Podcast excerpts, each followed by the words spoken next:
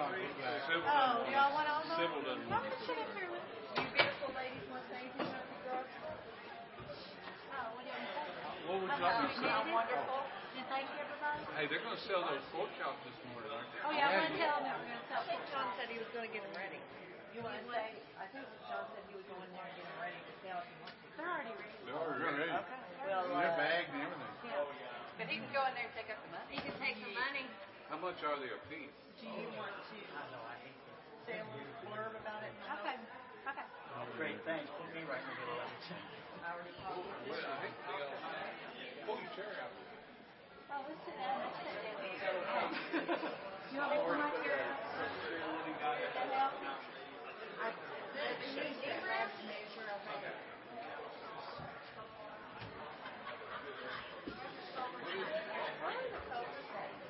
I think they went to Bowling Green. I'll have the trustee.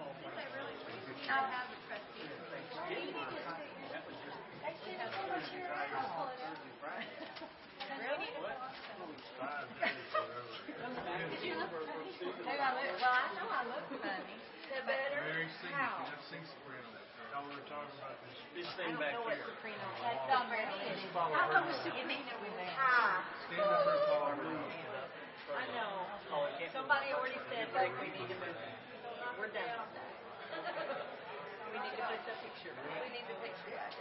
We'll get that done this week. You ready? Oh. Never mind. What'd he say? Chime the hours. We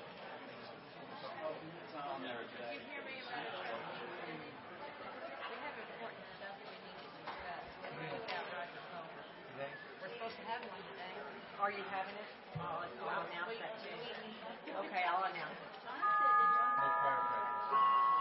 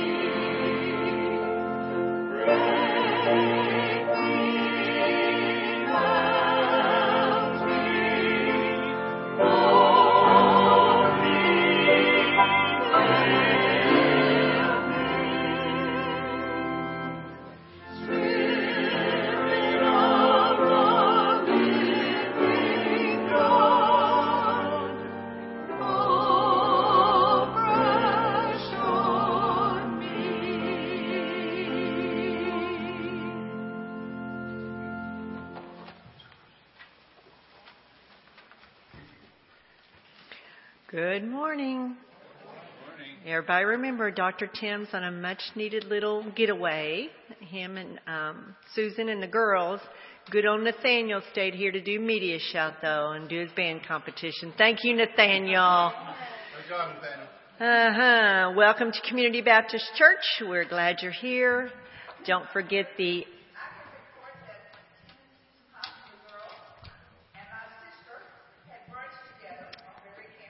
You know what? You just can't get away from Community Baptist. That's awesome. Thank you, Pam. Don't forget the little maroon folders at the end of each aisle. Please sign those for us so we can have a record of your attendance. And as we can see, fall break is alive and well in Henderson, Kentucky. So we are down on folks, we're down on children, but they'll be back in full force. Um, just a couple of announcements. The trustees will meet today at 4 o'clock. Youth Advisory Team, Allie, have you heard from Mary Rye? So you're assuming it will also meet today? Okay, so we, today on the calendar we have trustees meeting at 4 and youth advisory team meeting at 4. Uh, we have this blood drive coming up October 15th. Jika, you still signing folks up for the blood drive? Okay. Remember, no choir practice, no dinner this Wednesday night, no children's activities. Are you having youth activities, Allie? No youth activities because of fall break. So we'll be back. Everybody get some much needed rest. And speaking of rest, it's been a wild four days here at Community Baptist Church. I told Reverend Pierce when he walked in that as of yesterday at three o'clock, this was a garage sale. And now it's a church. So I'm going to ask Christine to come up and tell us a little bit, or Sybil, or both. They worked hard. We need to give them and everybody else a big old round of applause. I'm going to have Christine tell you how it went. Well, first we want to thank everybody who donated items. We want to thank everybody who came out and worked. We especially want to thank our uh, grilling crew. We had some wonderful, wonderful food. And we do have a little bit left over. We packaged it up. So if you do want to buy any pork chops or hamburgers to take home with you today for lunch, we have those back in the kitchen. Uh, I, I'm not exactly sure how much our expenses were, but I'm pretty sure that we netted right around $2,000. So it was a really Yeah. good fundraiser. Yeah. So, so, so with that and with the Sureway barbecue, we have replenished our uh, mission and ministry fund, and so now we've got to come up with some ideas of how we want to spend that money in our community. So we, we just want to thank everybody. And as always, let's stand each up and greet each other in the name of our Heavenly Father.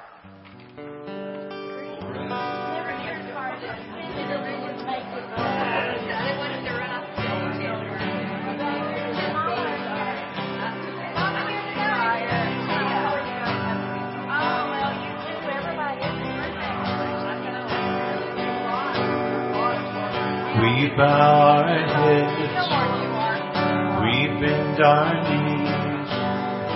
Oh Spirit, come make us humble. We turn our eyes from evil things. Oh Lord, we cast down our idols. So give us clean hands. Give us pure. Let us not lift our souls to another. So give us clean hands, oh God. Give us pure hearts. Let us not lift our souls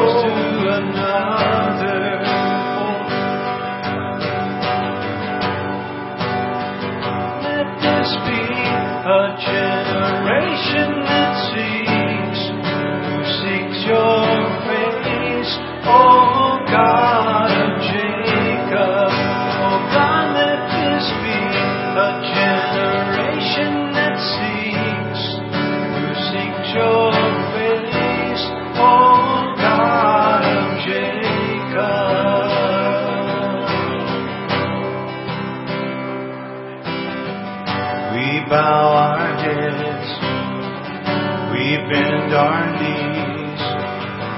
Oh Spirit, come make us humble. We turn our eyes from evil things. Oh Lord, we cast down our idols. So give us clean hands. Give us pure hearts. Let us not lift our souls to another. Give us clean hands, oh God. Give us pure hearts. Let us not lift our souls to another. Oh God, let this be a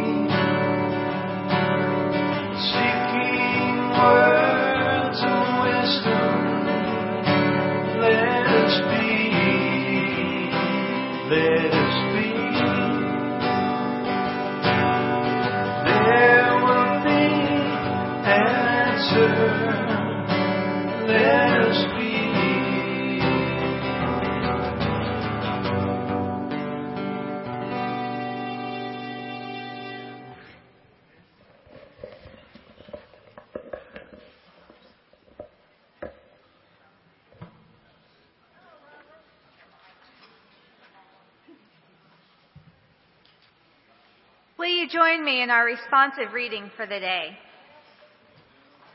Divine Companion, we should recognize you by now. We've followed you down countless roads, watching you with keen attention. How can you be a stranger to us? Lord, open our eyes to you again. Burn your truth into our hearts. Stay with us until your presence becomes a reality to our souls. Because you have called us friends, let us live into that name with our unending devotion, our deepest listening, and our genuine trust. Envelop whatever blessing, mending, caring, healing, welcoming, reconciling acts of love that we can offer our earthly companions within the loving legacy of divine friendship. Amen.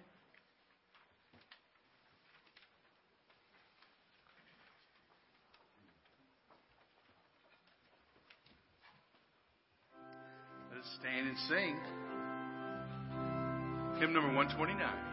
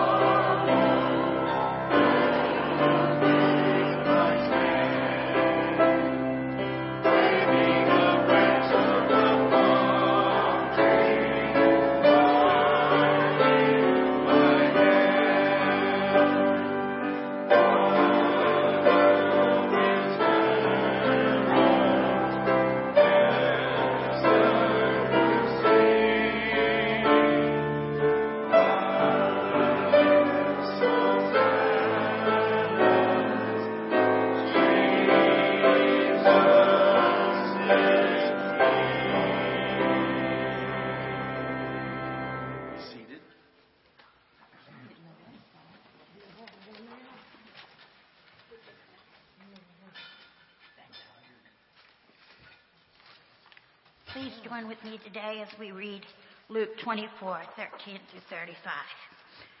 Now on that same day, two of them were going to a village called Emmaus, about seven miles from Jerusalem, and talking with each other about these things that had happened. While they were talking and discussing, Jesus Jesus himself came near and went with them, but their eyes were kept from recognizing him. And he said to them, What are you discussing with each other while you walk along? They stood still, looking sad. Then one of them, whose name was Cleopas, answered him, Are you the only stranger in Jerusalem who does not know the things that have taken place there in these days? He asked them, What things? They replied, The things about Jesus of Nazareth, who was a prophet, mighty indeed in word before God and all the people, and how our chief priests and leaders handed him over to be condemned to death and crucified him. But we had hoped that he was the one to redeem Israel. Yes, and besides all this, it is now the third day since these things took place. Moreover, some women of our group astound us. They were, they were at the tomb early this morning, and when they did not find his body there, they came back and told us that they had indeed seen a vision of angels who said that he was alive. Some of those who were with us went to, to the tomb and found it just as the women had said, but they did not see him. Then he said to them, Oh, how foolish you are, and how slow of heart to believe all that the prophets have declared. Was it not necessary that the Messiah should suffer these things and then enter into his glory? Then, beginning with Moses and all the prophets, he interpreted to them the things about himself in all the scriptures. As they came near the village to which they were going, he walked ahead as if he were going on. But they urged him strongly, saying, Stay with us, because it's almost evening and the day is now nearly over. So he went in to stay with them. When he was at the table with them, he took bread, blessed and broke it, and gave it to them. Then their eyes were opened, and they recognized him, and he vanished from their sight. They said to each other, Were not our hearts burning, with, burning within us while he was talking to us on the road, while he was opening the scriptures to us? That same hour, they got up and returned to Jerusalem and they found the eleven, found the eleven and their companions gathered together. They were saying, The Lord has risen indeed, and he has appeared to, Simon. Then they took what had happened on the road and how he had been made known to them in the breaking of the bread.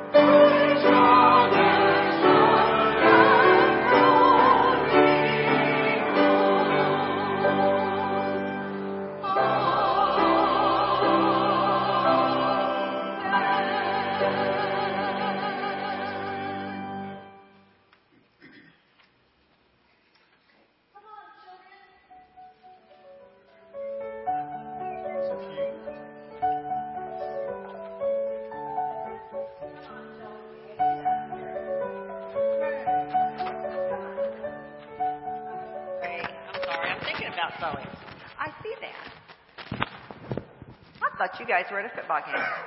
No? Is that next weekend? You don't know. Are you guys doing okay? All right. Happy fall break. I've got a story for you this morning, and you're not going to believe this story because it kind of leads into what you're going to do with Kelsey upstairs today. I'm going to be staying down here today, but Kelsey wants to go upstairs with you. Is that okay? All right. You ready? One day, some moms and dads decided to take their children to see Jesus. Mm. They wanted Jesus to hold their children and talk to them.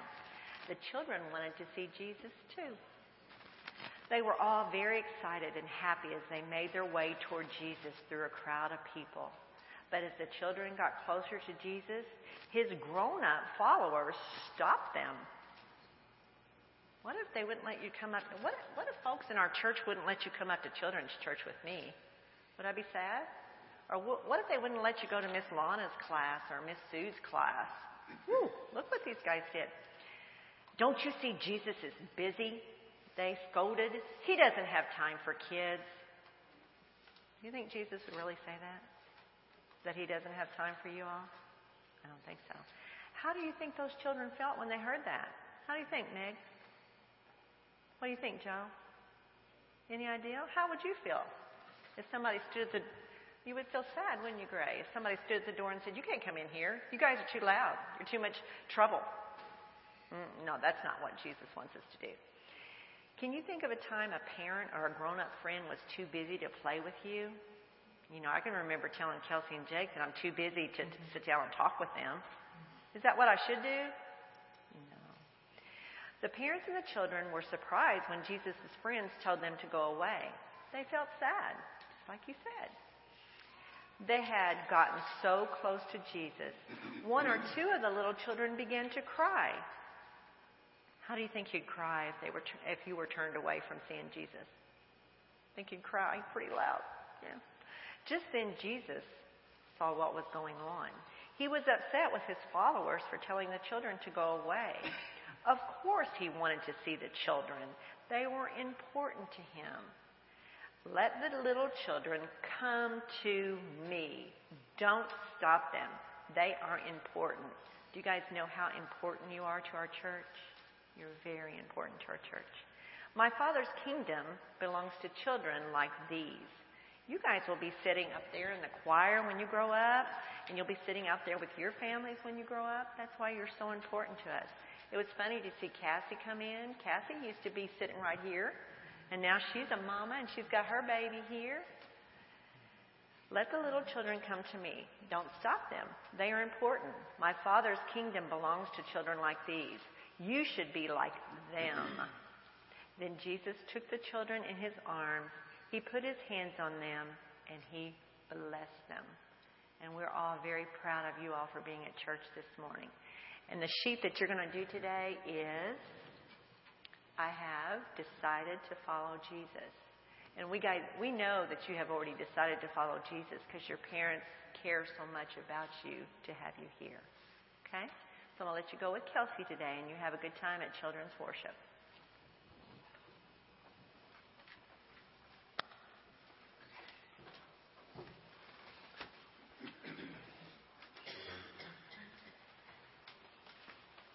Still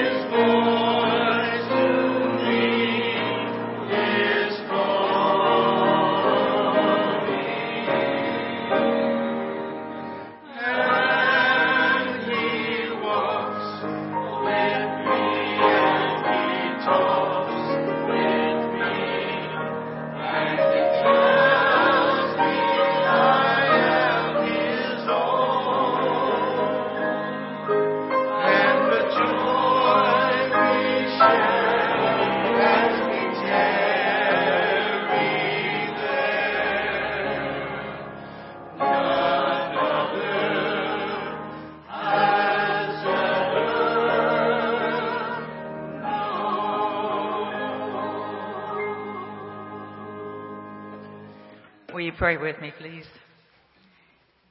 Give us, Lord, a heart that gladly gives. Even as you gave yourself all for us, we may, that we may give our all to you. We dedicate this money, Lord, for the work of the church, and we ask you to use all that we have and are in your service. We ask these things in Christ's name. Amen.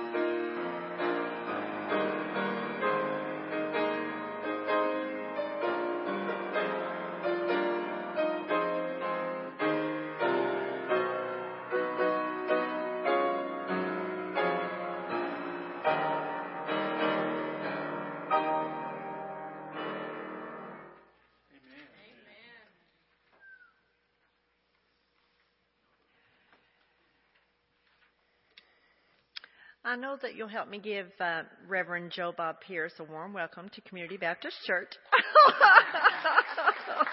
we were going to do that. You didn't have to do that.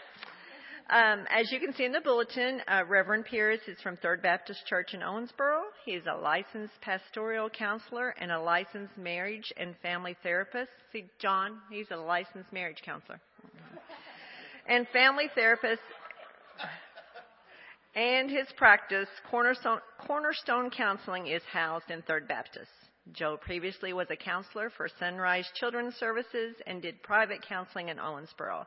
He graduated from Southern Baptist Theological Seminary and obtained his master's in counseling at Christian Theological Seminary in Indianapolis. Again, let's give a Community Baptist Church welcome to Reverend Joe Bob Pierce.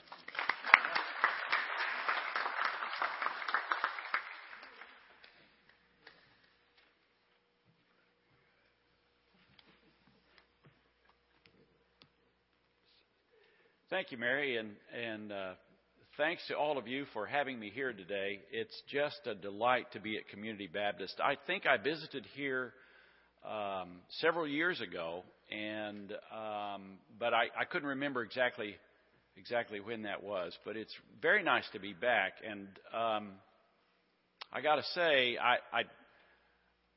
I, um, I play a little bluegrass music on the side, and I just say that because I I uh, played a gig last night in. Uh, in uh, Central City, Kentucky, at the Merle Travis Theater down there, and the banjo player was Mike Hobson. And so, um, so I walk into the service today, and lo and behold, here is Mike's twin brother, Mark. Uh, Mark says he's the good-looking one. Actually, they're identical twins, but but but he is the good-looking one. I'll tell you that. Um, Mike, being a banjo player, takes a lot of abuse because uh, bluegrass bands are notorious for making jokes about banjo players. For instance, I'll just tell you one. You know what you say to a banjo player in a three piece suit? Will the defendant please rise? so, um, so anyway, that's the deal about banjo players, and I, I'm past my shock now. So it's it's it's great to be here and uh, to be uh, spending the weekend with the notorious Hobson brothers. That's that's a great thing. So it's good. It's uh, good all around. Um, I bring you greetings uh, from Third Baptist Church, your sister uh, cooperative uh, Baptist church in Owensboro, and uh, we have services at 10:45 on Sunday morning also. And so I remember them uh, fondly as we as we worship together and and share in this time together. Um, the story that uh, Bev read from the 24th chapter of Luke, of course, uh, Luke 24 is the resurrection chapter of the Gospel of Luke. And it talks about basically all of the things that happened uh, when Jesus was uh, risen from the dead. And, uh, you know, the, the, the chapter begins, Luke 24, with um, the, the first part of this chapter talks about the women going down to the tomb. You know, Jesus was crucified um, on a Friday night or on a Friday afternoon, died on Friday afternoon. And of course, when the sun sets on Friday night, that is the beginning of the Jewish Sabbath. And Jesus, uh, being Jewish and his followers being Jewish, were very concerned because you were forbidden by Jewish law to touch a dead body on the Sabbath. And so, and so, of course, you remember the story from the Gospels about how they hurriedly took Jesus' lifeless body off of the cross and quickly buried him in a tomb. And the women, of course, who followed Jesus um, all through his ministry, marked the place where he was buried so that they could go and anoint his body on Sunday morning after the Sabbath was over. When the sun rose on Sunday morning, the women went to take care of Jesus, and what they wanted to do was give him a proper burial, just like we want to do when someone that we're close to passes away. We want to give them um, a proper memorial and a proper burial. And so the women took the uh, spices that they used to, to clean a body and to anoint a body, and they took it down to the tomb. And of course, you know the story about how they found that the stone was rolled away, and they run into the tomb and they see these angels, and uh, uh, this messenger is uh, standing there and asks them this famous question Why seek ye the living among the dead? And the women run out and um, of course, they are very shocked and amazed at this discovery, not quite knowing what all of this means, and they run back and they tell the disciples. And the Gospel of Luke records that uh, the disciples did not believe them, that this sounded to them as an idle tale. And then we continue in the 24th chapter of Luke, and we get to our central passage this morning for the sermon, and that is uh, the story of the two disciples that are on the road to Emmaus. They're walking along. They have decided, for whatever reason, to leave Jerusalem and go back to Emmaus.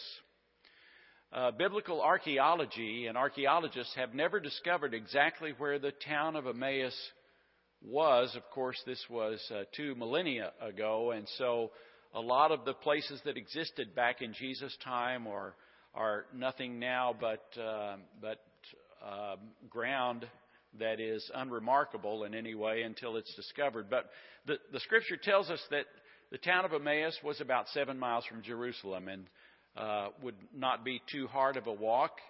And so these disciples are walking to Emmaus. Scripture tells us that Jesus, the risen Lord, came and walked along beside them, and they did not recognize who he was. And so And so, as they're talking about the events that happened, um, Jesus uh, sort of interrupts them and says, "What are you What are you talking about? You know, if you've ever walked into a situation or walked in on people who are talking about something, you know, you try and be polite and you don't you don't butt in. You'll kind of stand and and maybe you'll hear them talking some more, and you'll sort of crane your neck a little bit and get your ear over there and and finally, after a few minutes, if you can't figure out what it is they're t- talking about, you might just say, you know, what are you talking about? Who, who is this? Who's this person you're talking about, or what is it that happened? And this is kind of the feeling that I get as I read the scripture, that that um, Jesus says to them, "What are what are these things that you're talking about?" And uh, the only disciple whose name we get, Cleopas, says to him, um, we're, we're talking about the things that have happened in Jerusalem, and Jesus says, What things? You know, it's, it's kind of curious, really. Uh, and, and Cleopas says to Jesus, well, basically in the vernacular, he says, Man, you must be the only guy in town that hasn't heard what's going on. Have you ever had someone say that to you? You, you must really be in the dark about things. Have you been under a rock or something like that? And so, anyway, Cleopas talks to uh, Jesus about them having followed Jesus in his ministry and believing in his power as a, a prophet. And um, and so th- Jesus says to uh, says to Cleopas and the other disciple, uh, "You foolish men and slow of heart to believe all that the prophets have written." And then Jesus explains to them about the Scripture. They come to the town of Emmaus. The disciples are ready to go uh, into their home, and Jesus looks as if he's walking on farther. And the disciples say to him, Because the sun is about to set, it's starting to get dark, and they say to him in true Christian hospitality, Listen, you don't need to be out on the road at night. Uh, traveling in ancient Palestine was very dangerous at night anyway.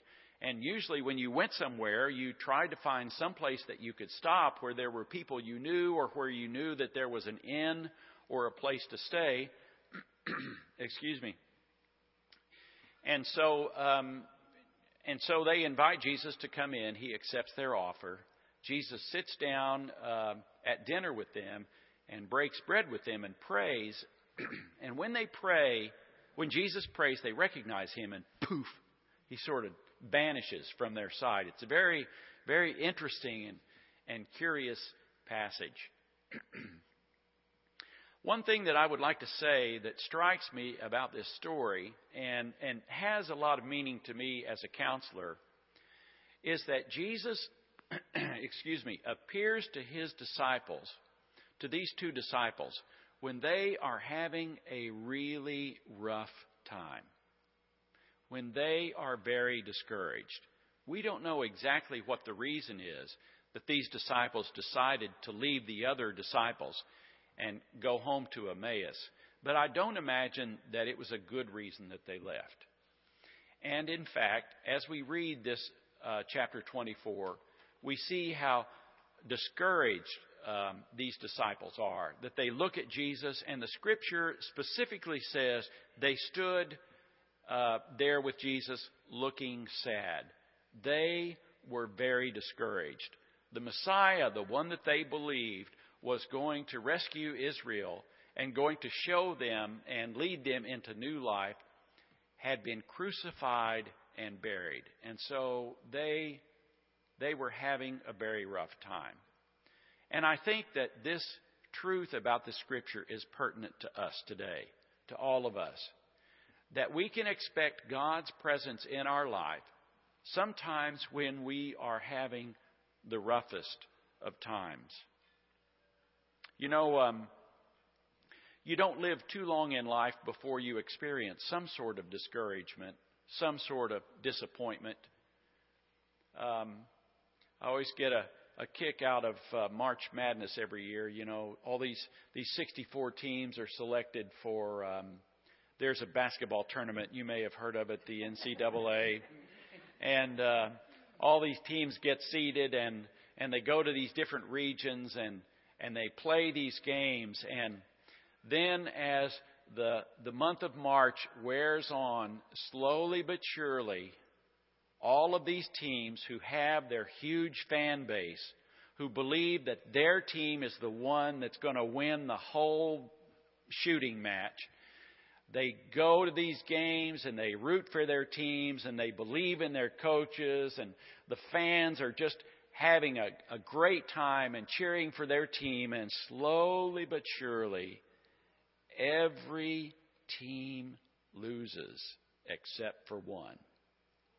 Now, we all know which one it is we like to see win, but but the fact of the matter is that this is a discouragement to the fans. You know, this is this is something that's kind of difficult to endure, particularly if your if your team makes it quite a ways in the bracket. But the fact of the matter is 63 out of 64 teams experience the same thing, and that is discouragement, and that is loss.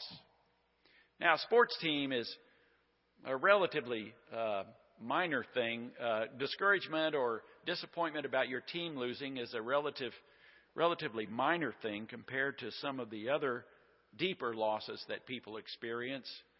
We might lose a job. We might be estranged from a friend or estranged from a family member or from our spouse. And then there's the most profound loss, which is when someone who's very close to us becomes seriously ill or dies. And it's, it's in those times that we feel fragile.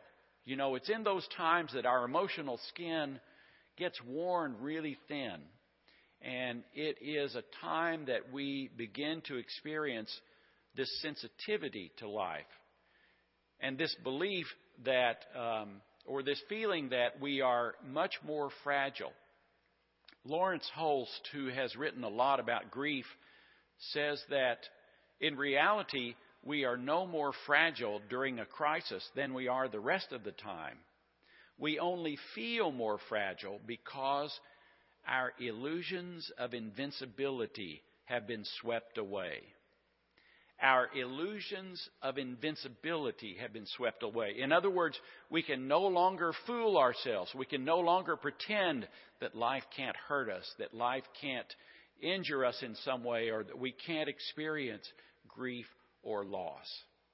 And this is the way I believe that these disciples felt as they were walking home to Emmaus. And yet, this is the very time that Jesus chose to walk along beside them when they were discouraged, when they were feeling weak, when they were feeling fragile.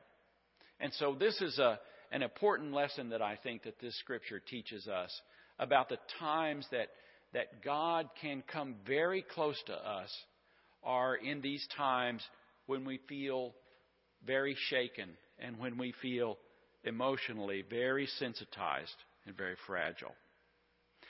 Another thing I want to say about this passage that is interesting to me is that Jesus comes to the disciples as they are walking somewhere.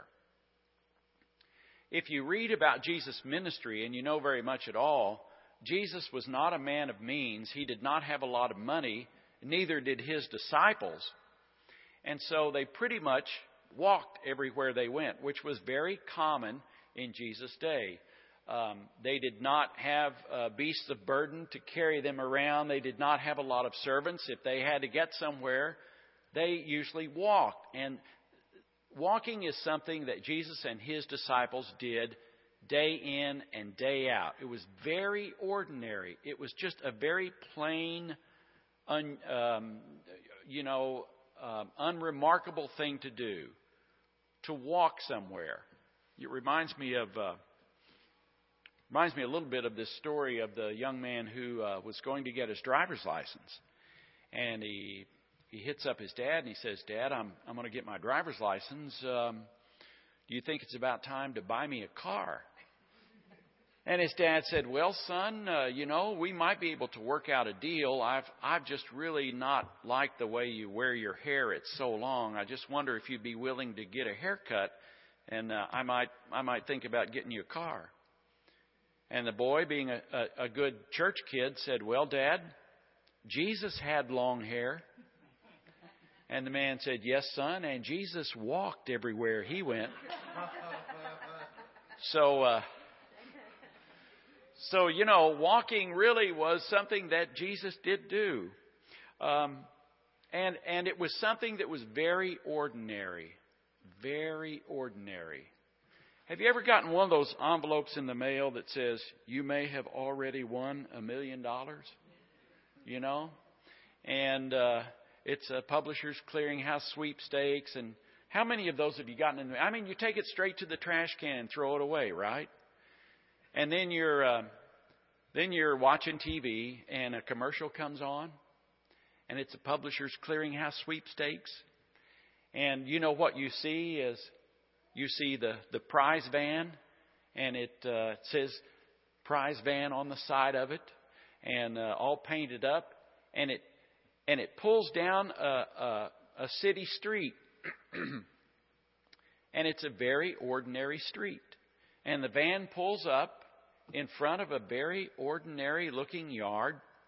And you look up, and it's a very ordinary looking house. And they walk up and they knock on a very ordinary looking door. And the person opens it. And it's just a very ordinary looking person, a person that looks like us. I mean, they could have just been doing the dishes or drinking a cup of coffee or watching the news or whatever. And oh, there's a knock at the door. And they go to the door, and it's just a plain old person that opens the door. And when they open it, all of a sudden, they're wondrously, marvelously, unimaginably rich.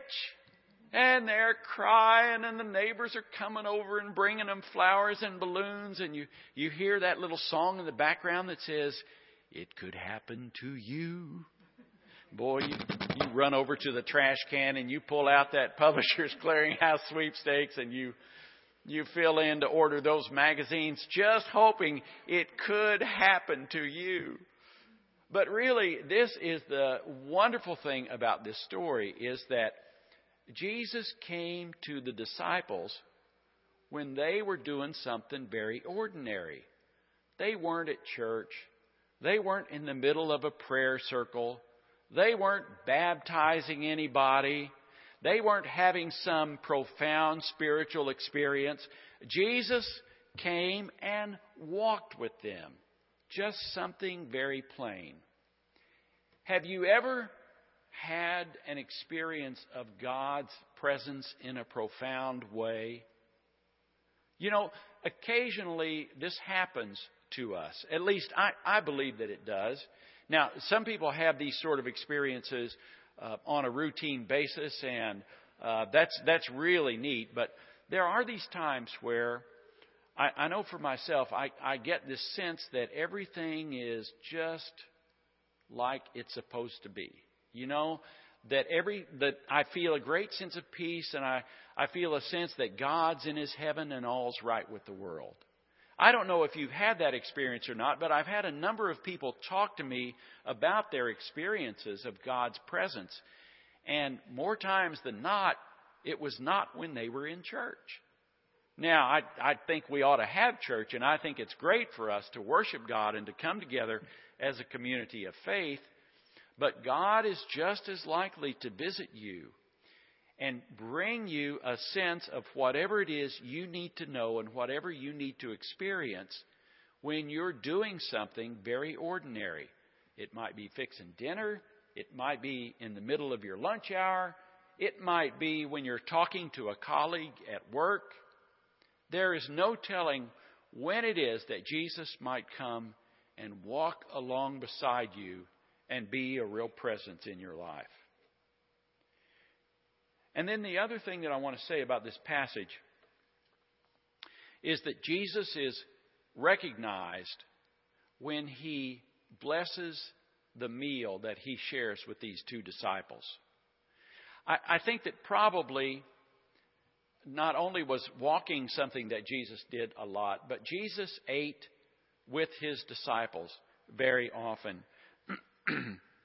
you know, um, my uh, father is uh, a retired minister himself and uh, w- was pastor for many, many years, and and uh, I'm I'm the oldest of, of four children, and I remember um, when we would eat together as a family. My dad, uh, for many, many, many years, I, I don't know how far back, he's had this little prayer that he prays at the dinner table, and it's it's not a real fancy prayer. It's it's kind of um, it's one he made up, I guess, along the way, and uh, and it's the it's pretty much the the same prayer. Now, when I go to visit my parents, uh, and and we sit down for a meal, my dad prays that same prayer.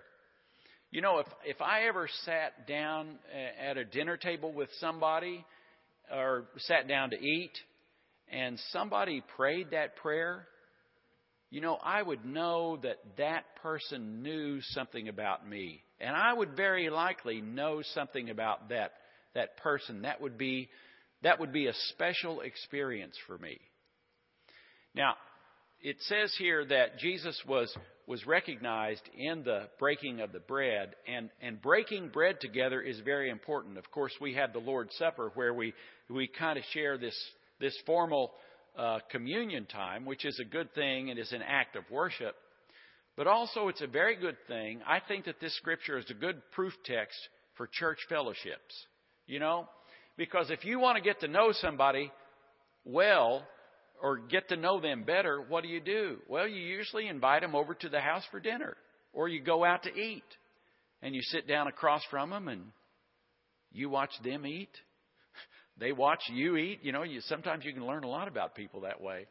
But but it's not just that you're learning about uh, how a person eats, but it is an it is an experience of being drawn together, of sharing in one of these things that we do in life, and that is to um, to eat, to sustain ourselves, and and to experience this this communion and this sense of being together. And I believe that Jesus very well could not have been kept from the disciples recognizing him because uh, I, I, want you just to uh, to listen to this again. It's uh, verse 30 of this Luke 24. When he was at the table with them, he took bread, gave thanks, broke it, and began to give it to them. Then their eyes were opened. Does that scripture sound uh, a little familiar to you? Like in 1 Corinthians 11, our Lord, on the night he was betrayed, took the bread and blessed and broke it and gave it to them. This is kind of a reminder of what Jesus did with his disciples every time. Jesus' life, much like ours should be, was a life of holiness and a life of giving thanks and a life of believing that God sustains us in every moment. So, Jesus came to his disciples when they were having a very hard time, having a very rough time. Jesus came to his disciples in the middle of an ordinary moment, in the middle of an ordinary day, in the middle of an ordinary activity and that the life of holiness and of giving thanks to God is what we should be about also. Let us pray. Our Heavenly Father, we thank you for Jesus who chose to walk with his disciples, who came in love to minister to them and to teach them about himself, how to live, and how to be holy. We thank you for this time of worship, and we pray as we sing together now that you would bless us and that you would lead us to make whatever decision you would have us to make. For we ask in Christ's name. Amen. Our um, closing hymn is hymn number 285. Wherever he leads, I'll go. Shall we stand as we sing together?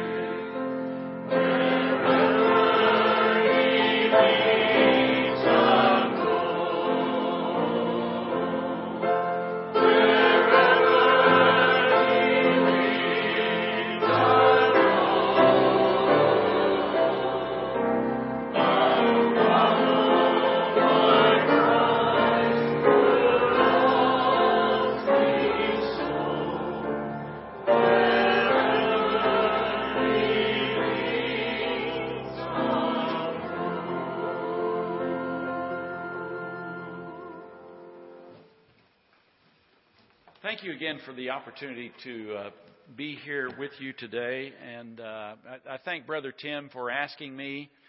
And um, if you uh, enjoyed the sermon, I, I, appreciate that very much. And if you didn't, uh, just uh, keep your mouth shut about that. So, so um, I hope you have a good day, and I, I hope to uh, visit you again before too long. Let us bow for our benediction. Uh, go now in peace under the umbrella of God's love, knowing that He walks with you in the spectacular places and in the ordinary places, that you may carry His love into this community and into this world. And now may the God of hope fill you with all joy and peace as you trust in Him, so that you may overflow with hope by the power of the Holy Spirit. Amen.